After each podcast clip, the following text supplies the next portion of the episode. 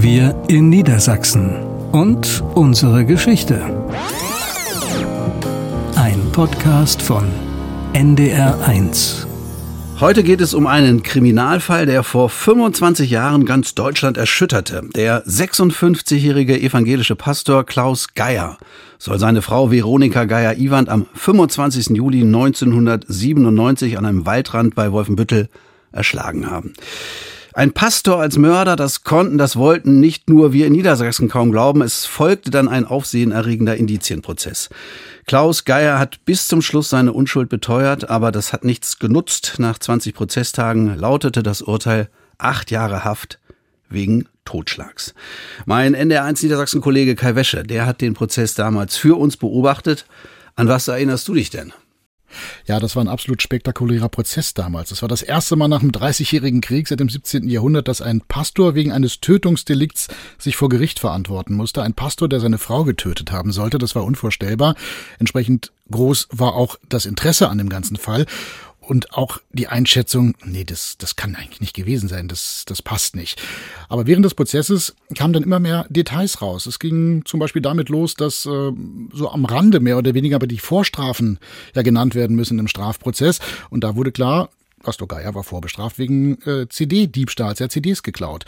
Er hat seine Frau betrogen. Das kam während des Prozesses halt eben raus. Und es gab immer mehr Indizien, die dann eben auch gegen ihn sprachen und ein Bild von ihm malten, das halt der Vorstellung absolut widersprach.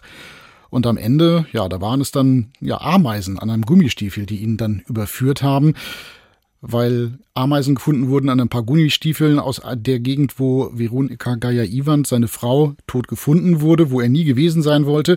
Ja, nur diese Ameisen, die gab es halt eben nur dort an dieser Stelle. Und das war dann so das letzte Steinchen, das letzte Indiz. Das war damals mein Eindruck, der dann auch zu dem Schuldspruch geführt hat. Ein mysteriöser Fall, ein schlimmer Fall. Damals vor 25 Jahren war Professor Christian Pfeiffer, Leiter vom Kriminologischen Forschungsinstitut in Niedersachsen, wurde kurze Zeit danach Justizminister.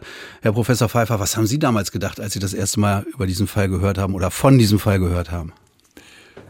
Die Geschichten über ihn sprachen dafür, dass es ein sehr narzisstischer, sehr eitler Mensch mit großen charismatischer Ausstrahlung gewesen sein muss, der es durchaus verstand, mit seinen Predigten, seinem Auftreten die Menschen zu faszinieren und von daher nicht überraschend haben ihn die meisten für unschuldig gehalten. Undenkbar, dass so einer seine Frau umbringt, aber es gab dann auch die Zweifler, die ihn näher kannten und die dann auch wussten, dass er ständig fremd ging. Also mit den zehn Geboten hat er es nicht so genau genommen.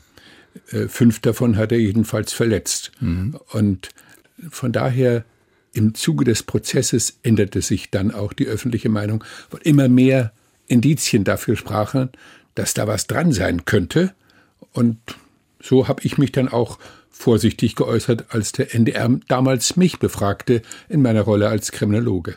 Sie haben es gerade angesprochen, eigentlich waren viele Menschen in seiner direkten Umgebung, die auch mit ihm gearbeitet haben, die auch bei seinen Predigten waren, erstmal der Meinung, das kann doch so gar nicht sein.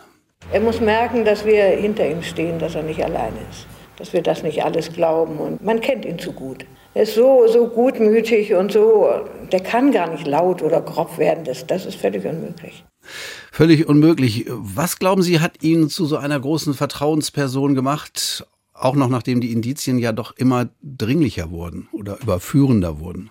Naja, er hat es ja wirklich verstanden, Trauerpredigten zu halten, ähm, Jugendliche anzusprechen. Er war ein charismatischer Mensch, der die Menschen schon begeistern konnte durch die Art seines Auftretens. Von daher war es klar, dass erst einmal alle auf seiner Seite stehen, fast alle, und ähm, dass erst allmählich die Sicherheit bröckelte, dass er vielleicht doch nicht ganz korrekt, vielleicht sogar grundverkehrt gehandelt haben könnte. Diese Fremdgeherei, das hatte sich rumgesprochen. Das nahm man ihm teilweise natürlich auch übel. Schließlich sagt das sechste Gebot ganz klar, du sollst nicht Ehe brechen. Und im zehnten Gebot heißt es, du sollst nicht begehren deines nächsten Frau und so weiter. Also dieses, dass er da nicht korrekt war. Das war dann schon, weil es nicht nur eine, sondern ganz viele Nebenfrauen gab, das war schon ein Gerücht. Sie haben ja gerade auch angedeutet, dass Sie sich am Anfang auch schwer getan haben mit der Idee, mit dem Gedanken, dass ein Pastor seine Frau tötet. was macht das mit Menschen, dass sie so ein Problem haben, sich eine Autoritätsperson, eine Vertrauensperson wie ein Pastor als Mörder, als Totschläger vorzustellen? Ich hatte letzte Woche, weil ich ja wusste, dass diese Sendung mit Ihnen laufen wird, mit zwei Pfarrern darüber gesprochen. Und die sagten, wir haben einen unglaublichen Vertrauensvorschuss erst einmal. Klar, weil wir ja immer die Anständigkeit predigen. Dann misstraut man uns gar nicht, dass wir irgendwo unsauber sein könnten. Man hält uns selber weil man Orientierungshilfe braucht. Und der Pfarrer ist dann der, an dem man sich festhält. Der ist gewissermaßen der Stellvertreter Gottes auf Erden, der dessen Wort spricht, der dessen zehn Gebote verkündet, der die Kinder tauft, die Familienangehörigen beerdigt. Der hat so viel Vertrauensvorschuss. Von daher ist das, so sagten mir beide, mit denen ich da sprechen konnte, ist das schon erst einmal eine Riesenhürde, sich auf die andere Seite zu begeben und zu fragen, kann das vielleicht doch stimmen? Sie sind Kriminologe und müssen natürlich auch manchmal nüchtern mit solchen Dingen umgehen. Aber Sie haben ja auch eben angedeutet, bei Ihnen war es auch erst so eine Schwelle. Wie haben Sie es dann irgendwann geändert bei sich? Ja, spätestens als ich ihm als Justizminister gegenüber saß und mir sehr viel Zeit genommen habe, in ihn reinzuhorchen.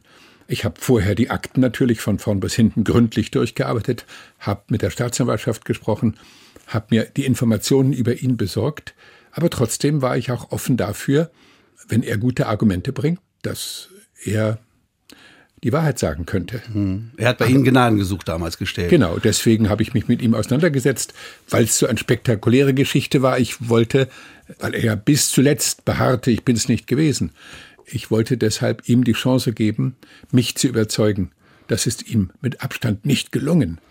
Er war in den Sachfragen durchaus noch zu Hause, aber es strotzte aus ihm noch die Eitelkeit. Hm. Er war nach wie vor ein Showman. Und je länger das Gespräch dauerte, umso sicherer war ich mir, das Urteil hat den Richtigen hinter Gitter gebracht. Weil er die Fragen, die ich dann stellte, ausweichend beantwortete, weil er nicht wirklich auf das alles eingegangen ist. Es war die ständige Wiederholung einer geübten Sprechgeschichte, die er mit zig Menschen besprochen hatte, aber es war wie auswendig gelernt. Also es war nichts da, was ich emotional dann wirklich außer sein Leiden an der Strafe natürlich und an dem Imageverlust, das hat ihm schon zu schaffen gemacht, dass er seine Rolle verloren hat, dass die Menschen ihn bemitleideten und mehrheitlich dann doch misstrauten. Also trotzdem, es war mein abschließender Eindruck, das Urteil ist zu Recht erfolgt und er verbaut sich hinter dieser Fassade, ich bin's nicht gewesen, weil es ihm ja wieder gelungen war, eine Frau für sich zu begeistern. Die, die wollte er danach heiraten. Ja, eine Pfarrerin, die ihn heiraten mhm. wollte. Und ich habe ihn dann unter einem Aspekt doch noch vorzeitig entlassen, weil er eben, wie sich später nach unserem Gespräch herausstellte, schwer krebskrank war. Und es war klar, er würde vielleicht sogar noch in der Haft sterben. Das wollte ich ihm ersparen. Und von daher äh, kam seine Entlassung doch noch so, dass er als schwerkranker Mensch zu dieser ihm zugewandten Pastorin ziehen konnte und tatsächlich letzten Monate seines Lebens äh, geborgen in diesem Haus existieren könnte. Kommen wir nochmal zu diesem Totschlag, zu diesem Indizienprozess. Was macht einen Showmann, ähm, von dem Sie gerade gesagt haben, er ist ein Showmann, also ein Pastor, ein Showman, äh, was bringt ihn in so eine ausweglose Situation, dass er seine Frau tötet und offensichtlich auch äh, erschlägt? Man hat ja hinterher gesagt, äh, die Leiche war furchtbar zugerichtet. Das muss ja auch ein, ein furchtbarer Moment für ihn auch gewesen sein, für seine Frau logischerweise sowieso. Aber was, was bringt ihn dazu, der sich sonst so unter Kontrolle hat? Unter Kontrolle hat er sich eben gerade nicht gehabt. Er konnte der Schönheit von Frauen nicht widerstehen und seiner tollen Rolle immer wieder angebetet zu werden von Frauen. Das war unverzichtbar mit seiner Identität verknüpft. Das war sein Grundmuster des Lebens.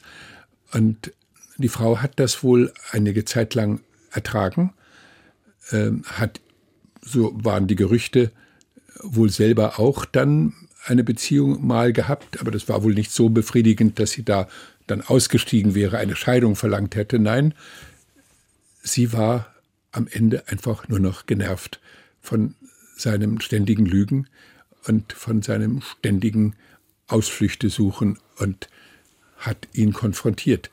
Das ist damals besprochen worden. Andere haben das auch wahrgenommen, dass es da massive Konflikte gab.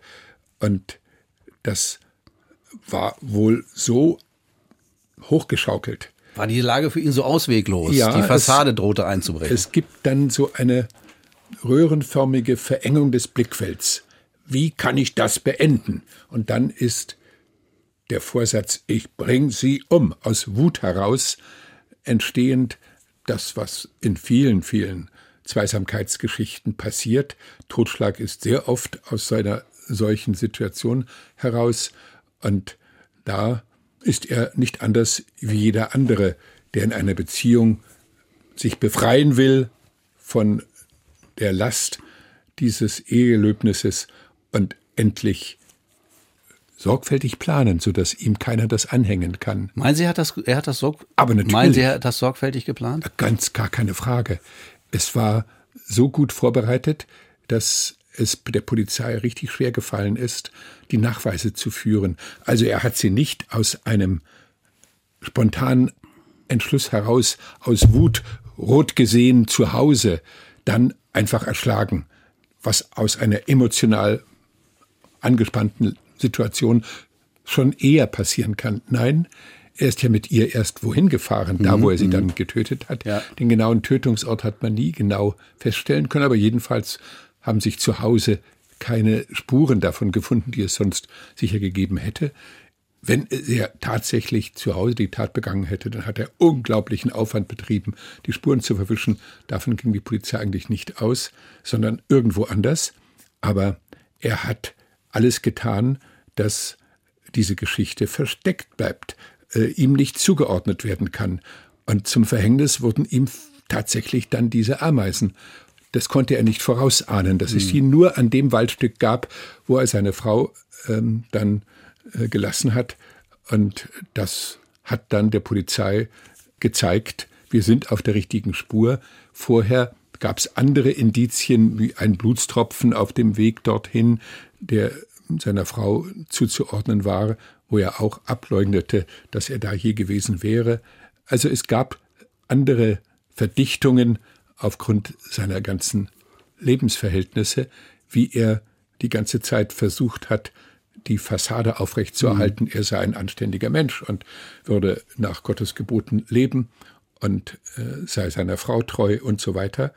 Also dieses Geflecht von Lügen, was um ihn herum entstanden war, um diesen Lebensstil zu ermöglichen, das er lebte ziemlich angesehen mit seiner Frau und äh, die war ja auch ja, ja, ehrenamtliche Bürgermeisterin, Ortsbürgermeisterin. Eine hoch angesehene, ja. engagierte Person. Mhm. Beide waren in der Aktion Sühnezeichen aktiv gewesen.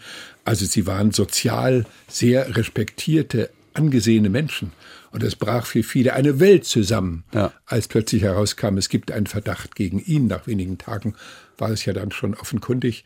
Er wurde in Haft genommen. Er wurde relativ schnell in Haft genommen ja. und dann hat man versucht, ihn zu überführen. Das war nicht ganz so einfach. Sie haben es gerade angesprochen. Letztlich waren es tatsächlich die Ameisen. Kurt Bickel, der war damals im Landeskriminalamt Niedersachsen. Wir haben grob versucht, diese Ameise zu bestimmen. Wir haben festgestellt, die Ameise, die an der Leiche war, beziehungsweise unter den Gummistiefeln des Herrn Pastor, die kam eben nur in dem Wäldchen vor, wo die Tote gefunden worden ist und nicht am Weg vor, wo das Auto der beiden stand. Kommen wir nochmal zu dieser Ermittlungsarbeit vielleicht.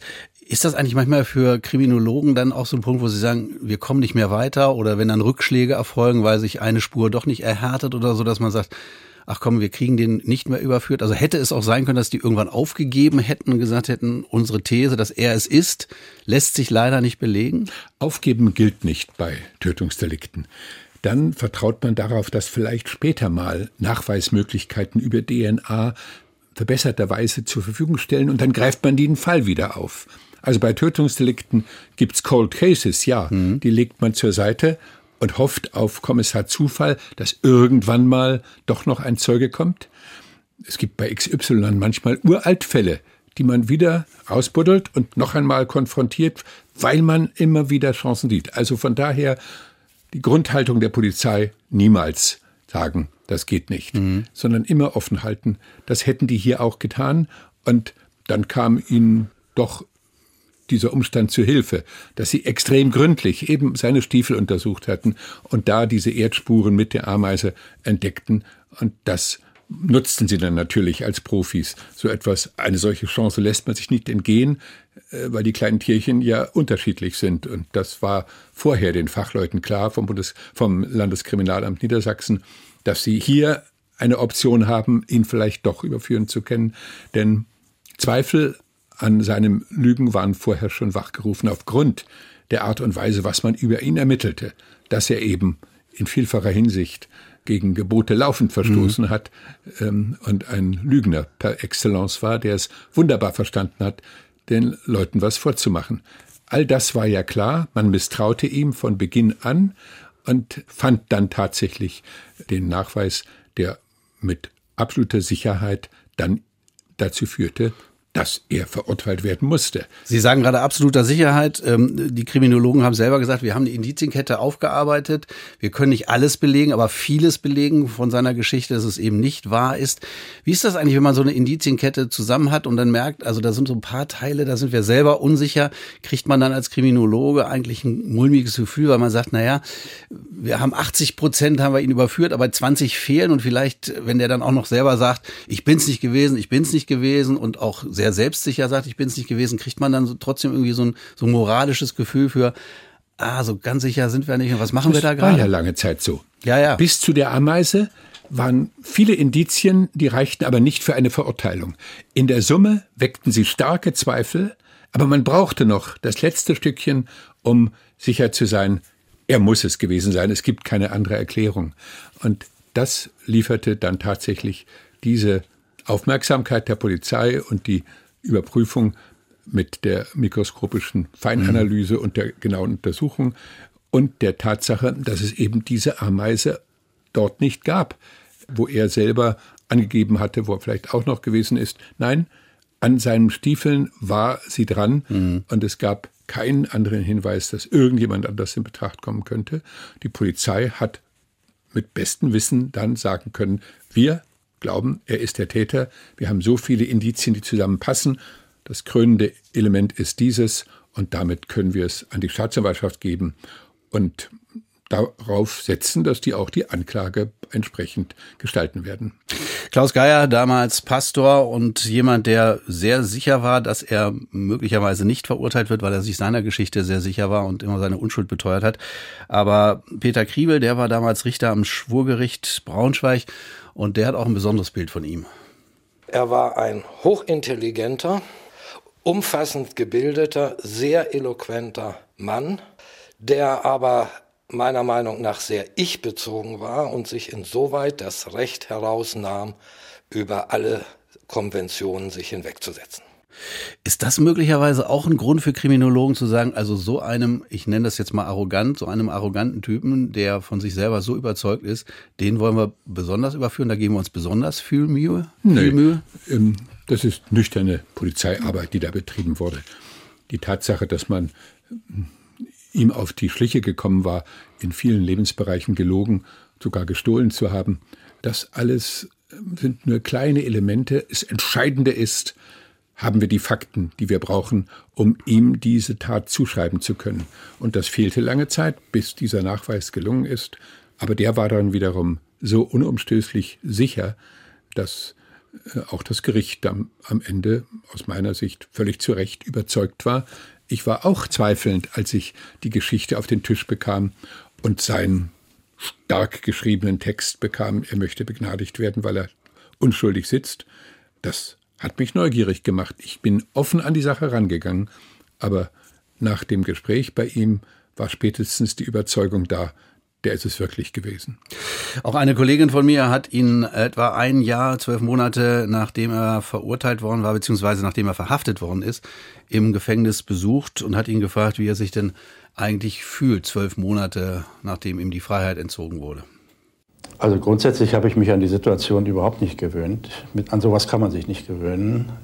Auf der anderen Seite sind Sie genötigt, in einer solchen Situation sich in einem bestimmten Maße anzupassen. Sie müssen hier leben. Ich lebe jetzt hier schon über ein Jahr in dieser Anstalt und ich kann nicht immer nur mich zurückziehen und sagen, äh, was mir alles für Unrecht geschehen ist oder was ich selber für Schuld gehabt habe an bestimmten Dingen, die verbreitet werden. Äh, ich muss irgendwie mit der Situation leben. Und äh, insofern ist die Antwort zweigeteilt.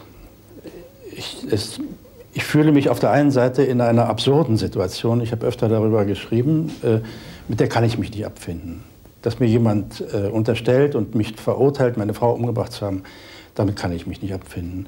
Ich kann mich nicht mal damit abfinden, dass Freunde daran glauben. Äh, auf der anderen Seite kann ich nicht immer in dieser Haltung verharren. Ich, ich muss hier leben und ich habe gelernt, hier zu leben.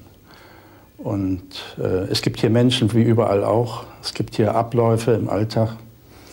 Es gibt hier Freundlichkeiten, es gibt Bösartigkeiten, es gibt all das, was draußen im Leben gibt, gibt es hier auch verdichtet in einer ganz besonderen Umgebung. Und man lernt da auch viel. Ich möchte gleich noch etwas ergänzen. Er hat ja selber aus seiner Grundhaltung ein großer, ich verliebter Mensch, ein Narzisst zu sein, der Versuchung nicht widerstehen zu können, dass ein Film über ihn gedreht wird.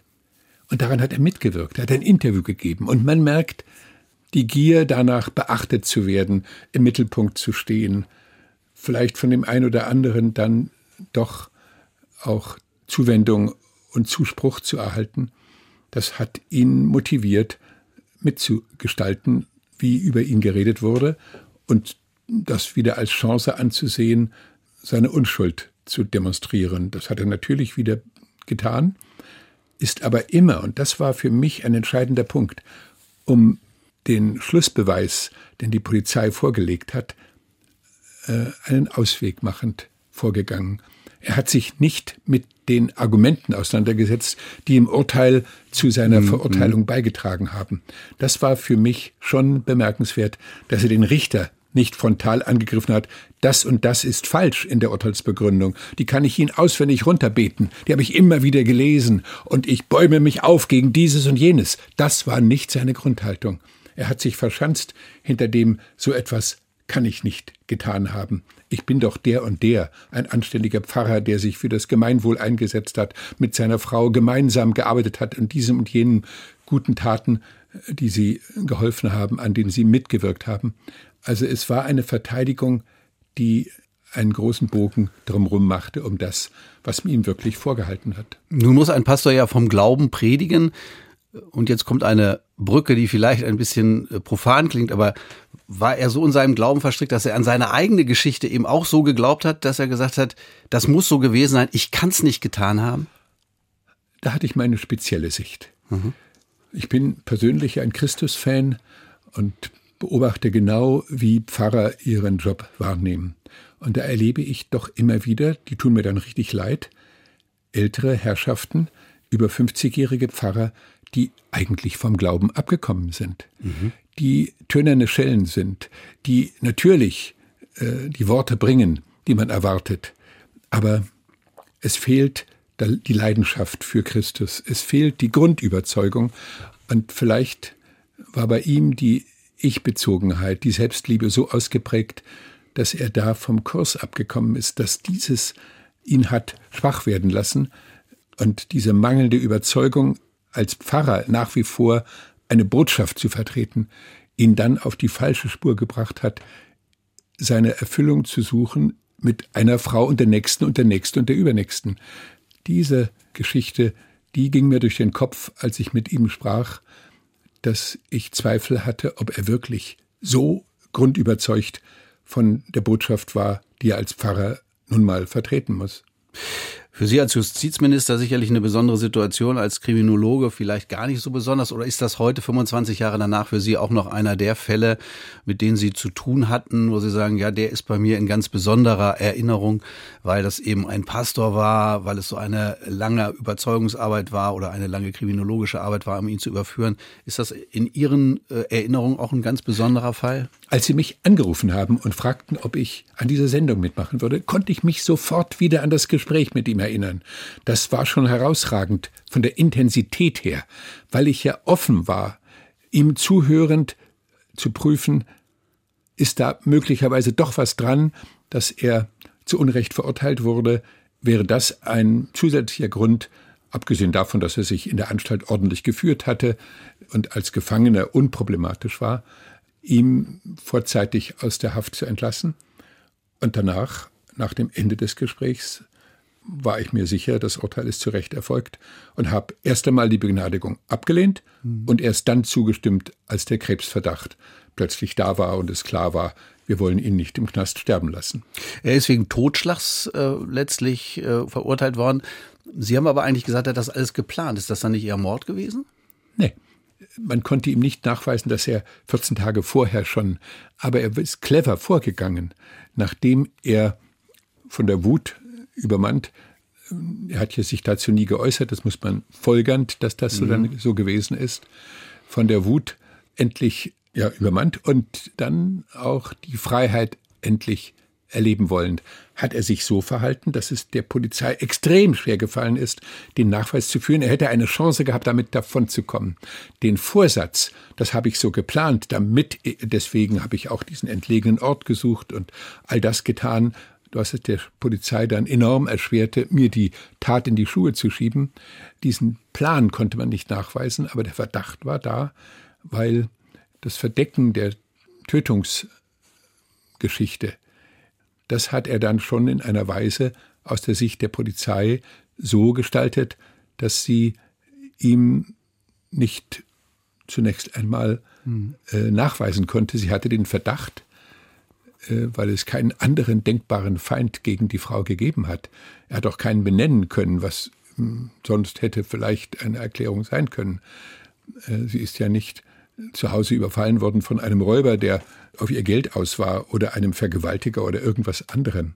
All das kam nicht in Betracht, all diese Optionen hatte man geprüft und verworfen und es blieb dann nur dieses und dann der Zufall, der glückliche Zufall für die Polizei, die Geschichte mit der Ameise, die dann aufgezeigt hat, das muss er gewesen sein. Vor 25 Jahren hat der damals 56-jährige evangelische Pastor Klaus Geier seine Frau Veronika Iwand an einem Waldrand bei Wolfenbüttel offenbar erschlagen. Ein spektakulärer Kriminalfall, über den wir heute hier sprechen mit Professor Christian Pfeiffer. Er war ab 2000 Justizminister in Niedersachsen, vorher und auch danach Leiter des Kriminologischen Instituts von Niedersachsen. Wenn wir jetzt nochmal diesen Fall exemplarisch vielleicht auch in die Gegenwart überträgt. Fassade droht aufzuplatzen, der Mann in seiner Rolle an der Seite seiner Frau merkt, ich komme da nicht mehr dauerhaft so klar, mein, mein Ansehen wird äh, möglicherweise jetzt auch kaputt gehen und dann kommt es zu so einer furchtbaren Tat. Ist das etwas, was in Beziehungen häufiger auftritt? Ist das heute möglicherweise noch häufiger der Fall, weil heute vielleicht Frauen noch selbstbewusster sind und sagen, also das, was du mir da gerade bietest, das lasse ich mir nicht gefallen. Ist das ein Problem, was, mit dem wir heute häufiger zu tun haben? Ich habe gerade der Bundesregierung etwas zugeschickt. Einen Text, den ich auf der Basis einer Recherche von Daten des Bundeskriminalamts geschrieben habe, über einen Anstieg der Partnergewalt gegen Frauen. Und da haben wir eine drastische Zunahme. Äh, von 100 Frauen wurden im Jahr 2000 jede zweite von Partner erschlagen. Von 100 Frauen, die wir 2021 als Opfer eines Tötungsdelikts registrieren mussten, waren es schon fast zwei Drittel, 64 Prozent. Eine drastische Zunahme des Risikos, vom eigenen Partner getötet zu werden. Im Jahr 2021 hatten wir deshalb zum ersten Mal in der Geschichte Deutschlands die verrückte Situation, die keiner früher für möglich geachtet hat, dass die Zahl der getöteten Frauen mit 311 um eins höher war als die Zahl der getöteten Männer. Und das nur dieses Überholen der Männer, was das Tötungsrisiko angeht, wegen der innerfamiliären Gewalt. Das zeigt sich auch bei den gefährlichen Körperverletzungen, wenn man mit einem Gegenstand, äh, mit einem Stock einprügelt, mit einem Messer vorgeht. Also wirklich hochgefährlich als Gewalttäter gegenüber der eigenen Frau auftritt. Da haben wir einen Anstieg seit 2000 um 119 Prozent. Das sind ja dramatische Zahlen, aber wie kann man das denn wieder umdrehen oder wie kann man das überhaupt äh, so beeinflussen, dass es gar nicht stattfindet? Das Verrückte ist ja, insgesamt hat die Tötungsgewalt seit 2000 in Deutschland um 41 Prozent abgenommen. Mhm. Das heißt, unsere Republik wird immer sicherer. Einer der Gründe dafür, dass wir ein Drittel weniger Strafgefangene im Gefängnis sitzen haben als noch 2007 als dem Höhepunkt der damaligen Zahlen. Also insgesamt sind wir auf einem guten Kurs. Aber es gibt eben diese eine Gruppe, die Frauen, die im erhöhten Maß Opfer von Gewalt werden, und zwar primär durch Partner, gilt auch fürs Vergewaltigen. Der Sittenstrolch, der hinterm Busch wartet auf eine joggende Frau und die dann vergewaltigen will, das kommt immer seltener vor. Auch von den Anzeigen her. Mhm. Aber, aber Gewalt innerhalb einer Beziehung. Da haben wir in den letzten vier Jahren einen Anstieg um ein Viertel. Vergewaltigung in der Ehe, in der Partnerschaft mit dem Ex-Partner. Und das gilt eben auch für das Töten mit dem verrückten Ergebnis, dass in den letzten beiden Jahren die Gesamtzahl der Frauen, die getötet wurden, auf einen Höchststand angewachsen ist. Also wir haben eigentlich eine positive gesellschaftliche Entwicklung, ja. aber die einzelnen handelnden Personen, äh, Männer wie Frauen, kommen dann nicht mit. Moment, Männer äh, werden immer seltener getötet, zusammengeschlagen. Ja, gut. Und mhm. äh, also die sind auf der Seite, wo die Gewalt drastisch insgesamt abgenommen hat. Die Frauen nicht wegen der Partnergewalt. Die Folgerung daraus heißt, die Männer müssen sich in einem wachsenden Ausmaß in einer Krise befinden und kommen nicht damit klar, dass die Frauen eigenständig, selbstständig sind und auf den Putz hauen, wenn der Mensch ständig lügt und fremd geht und nicht zu seinen neuen Beziehungen stehen will. Wo sie vielleicht vor 20 Jahren noch geschluckt hätten, gesagt hätten, okay, mach mal. Klar. Also mhm. es hat sich im Frauen-Männer-Verhältnis was verändert. Die Frauen sind stärker geworden, die Männer sind schwächer geworden. Das sehen wir in vielen Bereichen, wo die Leistungen... Wie kann man das aufbrechen? Da muss man früh anfangen. Das fängt schon an, dass wir bei den Jugendlichen sehen, dass die leistungsmäßig in der Schule völlig ins Rutschen geraten. Die sinkenden Zahlen bei PISA sind nur auf die Jungen zurückzuführen, nicht auf die Mädchen. Die Mädchen sind im Leistungshoch und das hat damit zu tun, dass die Mädchen so viel Liebe abkriegen wie nie zuvor von Muttern. Die Söhne dagegen zu kurz kommen, weil die Väter sich zu oft aus dem Staube machen. Diese Verunsicherung der männlichen, des männlichen Nachwuchses, das ist ein zentraler Faktor, den überspielt der eine dann mit Angeberei und allem möglichen Gehabe oder auch mit schnellen Erfolgen bei Mädchen und später bei Frauen. Also man sucht so seine Ausweichmanöver, um Selbstvertrauen tanken zu können. Also es ist eine Spirale, die im Grunde von Vätern auf äh, Söhne weitergegeben wird und so möglicherweise von denen auch. Wir haben eine Krise der Männer ja. und das ist eine Krise der Väter, die sich zu wenig um ihre Söhne kümmern. Völlig anders als die Frauen und dadurch entsteht Ich-Schwäche und eher eine Angreifbarkeit, die dann in Krisensituationen auch dazu führen kann, dass der Mann die Kontrolle verliert, weil die starke Frau ihm so zusetzt, dass er nur noch den Ausweg sieht, jetzt bringe ich sie um, es reicht mir, ich bin satt. Und aus dieser Wut heraus bringt er sie dann bei einem passenden Ort um, wo es ihm schwer nachweisbar ist, nicht zu Hause im Bett, wo das Blut dann nachweisbar wäre, sondern irgendwo anders und hofft, damit davon zu kommen. Und dann kommt diese blöde Ameise und macht ihm seinen Plan kaputt. Professor Christian Pfeiffer, viele Jahre Leiter des Kriminologischen Forschungsinstitutes bei uns in Niedersachsen und lange Zeit auch Justizminister in Niedersachsen zu dem furchtbaren Mordfall von Pastor Klaus Geier, der vor 25 Jahren, am 25. Juli 1997, an einem Waldrand bei Wolfenbüttel seine Frau Veronika Geier-Iwand erschlagen hat. Und wie wir gerade gehört haben, bedauerlicherweise häufen sich solche ähnlichen Fälle heute auch wieder. Und wir sind, glaube ich, alle aufgerufen, daran mitzuarbeiten, dass sich das ganz schnell wieder ändert. Wir in Niedersachsen und unsere Geschichte. Ein Podcast von NDR1.